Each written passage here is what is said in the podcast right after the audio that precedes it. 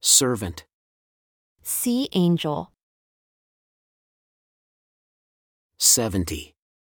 A quorum established in 1835 whose primary responsibility was missionary work. The quorum was originally established to be equal in authority to the First Presidency and Quorum of the Twelve and was comprised of 70 members. Following the death of Joseph Smith, the 70 were considered inferior to the Quorum of the Twelve and First Presidency and acquired administrative authority beyond missionary responsibility. They are considered part of the general authorities of the LDS Church and preside over all the Church under the direction of the First Presidency and Twelve. Sheol, Hades, the Greek, or Sheol, the Hebrew, these two significations mean a world of spirits. Hades, Sheol, paradise, and spirits in prison all mean the same thing. It is a world of spirits. show. Spelled S H E W. An archaic spelling of the word show, spelled S H O W, including its noun and verb forms of showed, shown, and showing, which is never pronounced shoe, even in combination with showbread.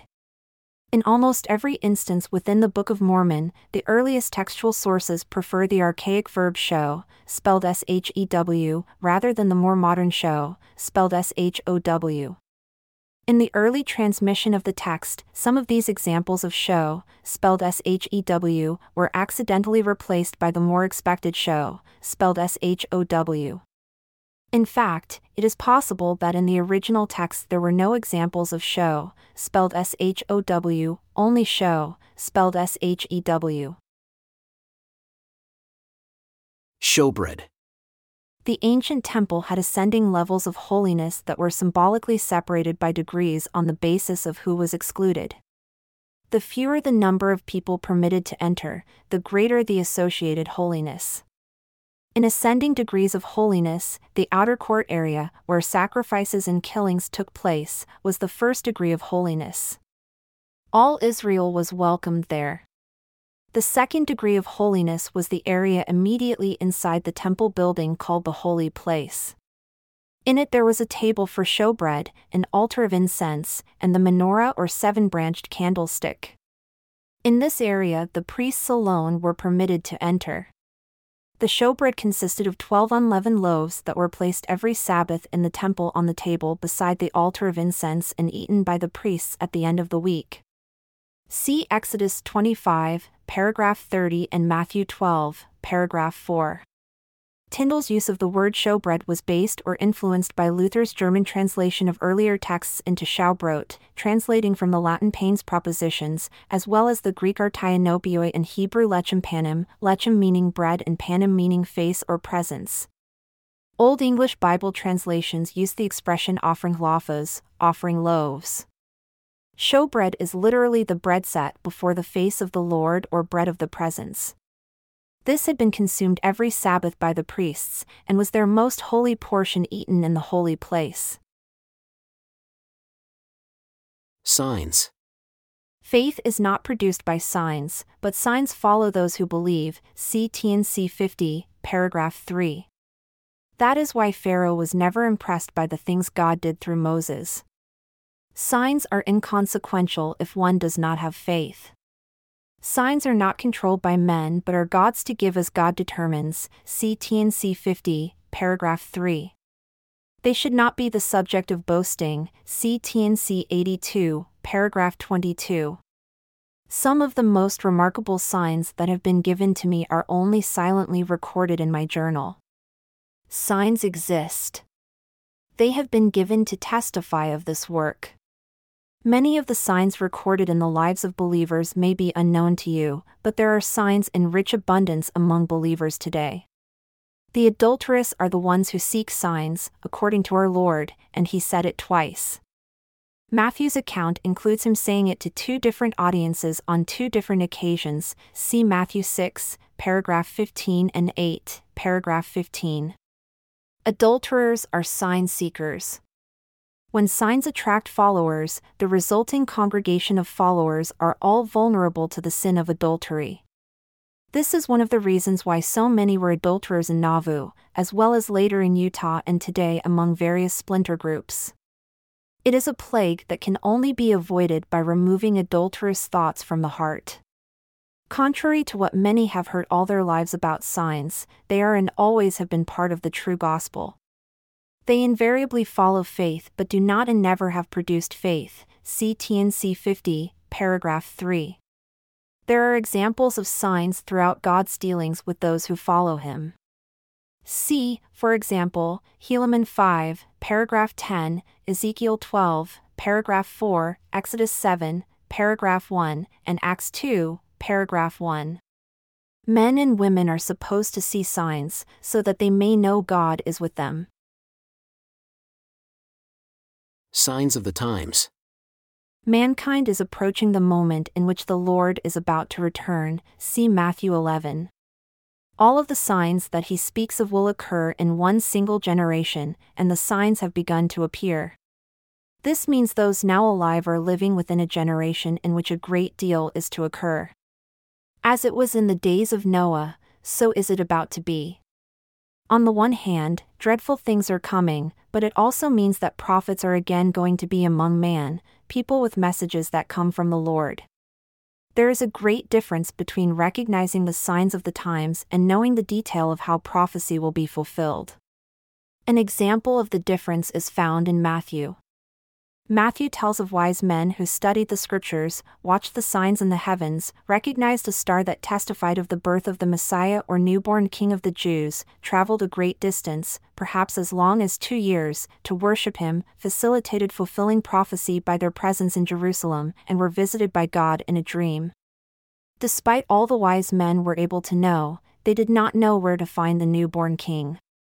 They mistakenly went to Herod's people to inquire about Christ's birth. They did not know, and God did not reveal to them, that Christ would be born in Bethlehem. It is unlikely they would have willingly acted to fulfill the Jeremiah 12, paragraph 7 slaughter of children, yet Matthew credits their involvement with fulfilling this prophecy. See Matthew 1, paragraph 11. Can men unwittingly fulfill prophecy? Can anyone, even wise men who are well studied in scripture and prophecy, ever fully understand prophecy? One of the lessons from this scriptural account is that all wise men whose diligence and faithfulness lead them to understand God's hand is at work may still not understand how or where God will act. There remain mysteries which God will accomplish, but men cannot understand beforehand. If the wise men knew he had been born but could not identify where Christ's birth happened, despite all else they were able to do, then how can anyone know how God will accomplish his strange act in the last days? Prophecies are not given so man can know details beforehand.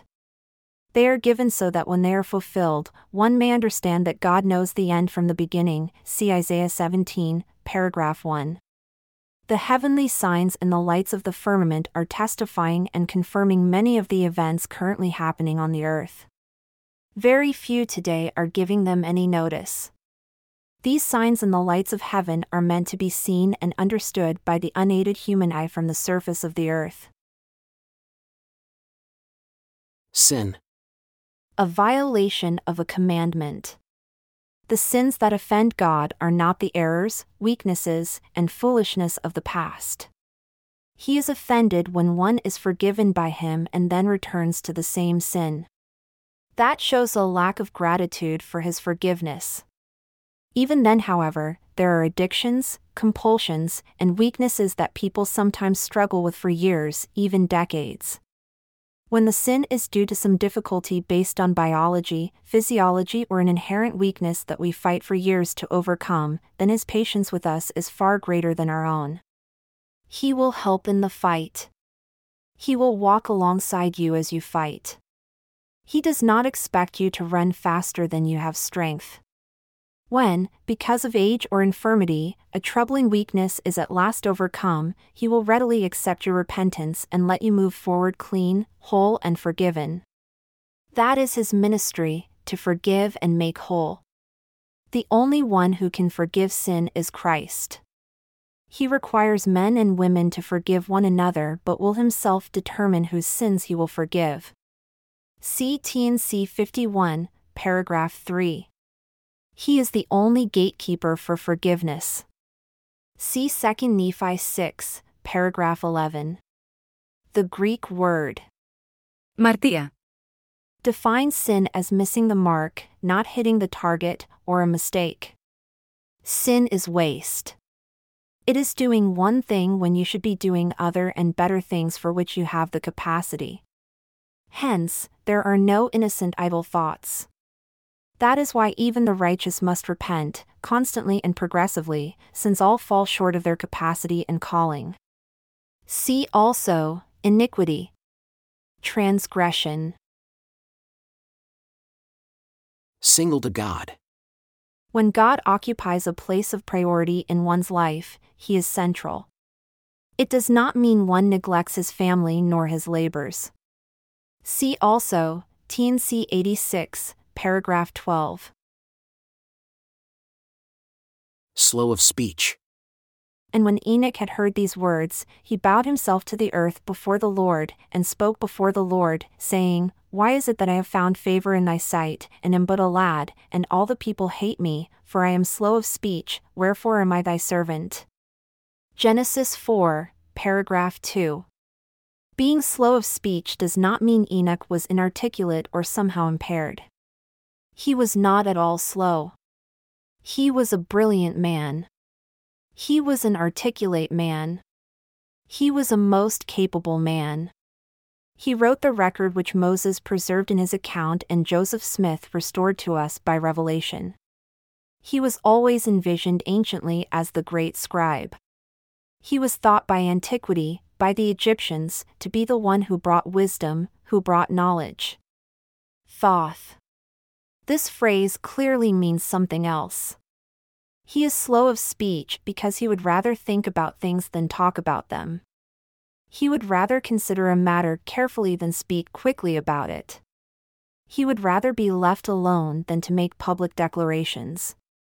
He would rather have his privacy, his family, and a few close intimate friends than he would to minister to people who don't give a damn about what he has to say he would have preferred to avoid contact with those who think he is a wild man come among them, because they believe he has no business delivering the message. He was trusted by the Lord precisely because the message was the Lord's, and Enoch would not add to it because he craved attention. In other words, being slow of speech is a qualifier for Enoch as the Lord's messenger, not a handicap. Small means. When God undertakes to accomplish something, there is nothing that the Lord God shall take in his heart to do, but what he will do it. Abraham 5, paragraph 4. Often the means used by the Lord to accomplish his strange act and to perform his strange work are very small indeed. See TNC 101, paragraph 20. Now ye may suppose that this is foolishness in me, but behold, I say unto you that by small and simple things are great things brought to pass, and small means in many instances doth confound the wise. And the Lord God doth work by means to bring about his great and eternal purposes, and by very small means the Lord doth confound the wise and bringeth about the salvation of many souls. Alma 17, paragraph 8. It is almost always the case that the Lord uses simple things to confound the mighty. The Lord has a way of bringing great things to pass through small measures. Is not the pattern always the same? Does not God manifest himself to the world through the weak things first? See TNC 54, paragraph 4. He uses such small means they are unseen except through faith. Only when the small means accomplish what God foretold are they mighty to save. Only the scriptures are able to define what matters and how God's hand is moving to fulfill his promises. God uses small means and simple things to accomplish his greatest influence. Son of perdition. An angel can fall from grace only by being cast out of heaven. See 2 Nephi 1, paragraph 9. When an angel falls, he becomes a devil. For these, it would be better if they had never known Christ, for they have decided to crucify him anew. After having had the Holy Spirit make great things known unto them, they have turned against the Lord by their knowing rebellion against him. See TNC 69, paragraph 7. They are sons of perdition, and the heavens weep over them. See TNC 69, paragraphs 6 to 7. These are they who know the battle is and always has been the Lord's, and they either align themselves with him or against him. See also the glossary entry, Unpardonable Sin. Sons and daughters of God. Before the world was created, everyone was a child of God. However, in the fullest sense of the term, the real gospel objective is to elect whether or not one will become sons and daughters of God. This new acknowledged status means being accepted by God into his family. Christ said of himself in Ether 1, paragraph 13 Behold, I am he who was prepared from the foundation of the world to redeem my people. Behold, I am Jesus Christ. I am the Father and the Son. In me shall all mankind have life, and that eternally, even they who shall believe on my name. And they shall become my sons and my daughters. This is the way men and women may become sons of God. The one who redeems them becomes their father, and therefore, he who is the only begotten of the Father in turn begets many sons and daughters. See TNC 69, paragraph 5. The Father declares what is right and true, and his Son obeys. Thus, the Son became the Word of God because he did what the Father asked him. Do you want to be a son or daughter of God? Do what he asks. This is what we must do to worship him. Abinadi declared Christ would be called the Son of God, Mosiah 8, paragraph 5. He explained he was called because he subjected the flesh to the will of the Father. We cannot be the Son of God the Father unless we subject our will to Him. We are His Son when we are like Him because we obey Him. This was how Christ defined Himself. Abinadi understood God. And now I say unto you, who shall declare His generation? Behold, I say unto you that when his soul has been made an offering for sin, he shall see his seed. And now what say ye? And who shall be his seed? Behold, I say unto you that whosoever has heard the words of the prophets, yea, all the holy prophets who have prophesied concerning the coming of the Lord, I say unto you that all those who have hearkened unto their words, and believed that the Lord would redeem his people, and have looked forward to that day for a remission of their sins, I say unto you that these are his seed, or they are heirs of the kingdom of God. For these are they whose sins he hath borne. These are they for whom he has died, to redeem them from their transgressions. And now, are they not his seed? Yea, and are not the prophets, every one that has opened his mouth to prophesy that has not fallen into transgression? I mean all the holy prophets ever since the world began. I say unto you that they are his seed. Mosiah 8, paragraph 7. The holy order after the order of the Son of God makes those who inherit it, by definition, the sons of God. Therefore, in a way, calling it the holy order after the order of the Son of God is a way of identifying the recipient as someone who has become one of God's sons. Even though a couple may be mortals in the flesh, they are by definition sons of God if they belong to the order. It is the nature of this holy order that it is conferred upon the man and woman jointly. See 1 Corinthians 1, paragraph 44. Soothsayers. Those who make predictions by using means other than true prophecy.